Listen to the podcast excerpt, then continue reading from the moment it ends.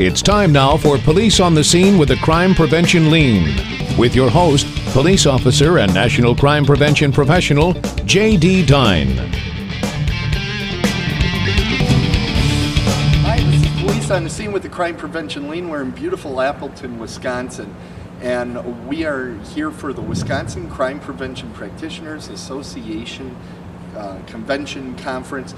I'm here with Rich Wagner. He's with Purdue Pharma, and you're one of the foremost authorities on the misuse of prescription drugs. How did that come about? Well, no, I don't claim to be an expert. Bad term. Uh, I'm retired state police. I'm full of bad terms, so that's not a problem. Okay, you're I'm retired police. state police. Uh, I was a sergeant of investigations for over 20 years, Mhm. and pills became kind of an interest and then a, a profession within the profession.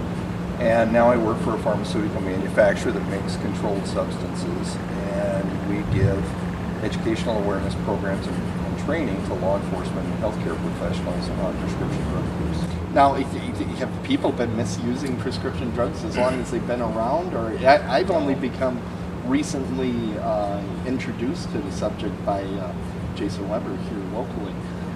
The thing I try to remind everybody is what killed Elvis.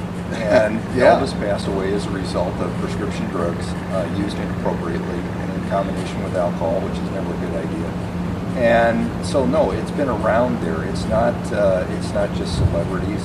It's Mhm. the general public. It's adults. It's kids. It's professionals. It's uh, anybody is potentially liable. Uh, the medications are terrific for who they're intended for and legitimate use. Okay. Wrong hands, wrong way can be very dangerous. Okay, now let's say I'm a mom or dad and I find out my kids have been in in the medicine, but I need my prescription. I, I need it for whatever reason. What's the best way for me to make sure the the kid can't even get at it, even if they're tempted? The, the best thing for the general public to be aware of is what do I have in my house? What are the medications I have? Where are they? How many do I have? Store them, maintain them securely, and when you don't need them anymore, get rid of them. Uh, there are appropriate ways to dispose of these medications. Uh, often calling your state pharmacy board or your local uh, law enforcement uh, can help you determine how can I safely get rid of those medications. So, like a gun, you don't want to just put it in the garbage. Correct. Okay. Bad idea. Okay, so can you, uh, a local law enforcement generally would be a good idea to give them a call and they would know how to get rid of these sort of things? Uh, a lot of departments do 24/7 drug takebacks. Uh, the Okay. DEA runs uh, two a year. Matter of fact, one is coming up this weekend. Oh, fantastic. Um, and where can people find out more information? Uh, on the federal program, you can go to DEA's websites, uh, call your local law enforcement, and ask them what they do. And get rid of your expired drugs. And no longer needed drugs. No longer needed. Correct. If the medical condition's cleared up, you no longer require them or need them, get rid of them. Just because you have a $5 copay doesn't mean it ought to hang around where somebody can get a hold of them inappropriately.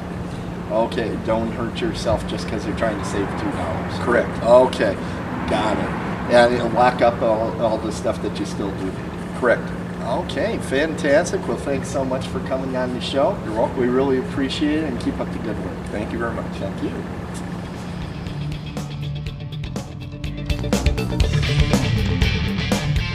Please visit TKPN at our website, www.tkpnpodcast.com. You've been listening to a TKPN production.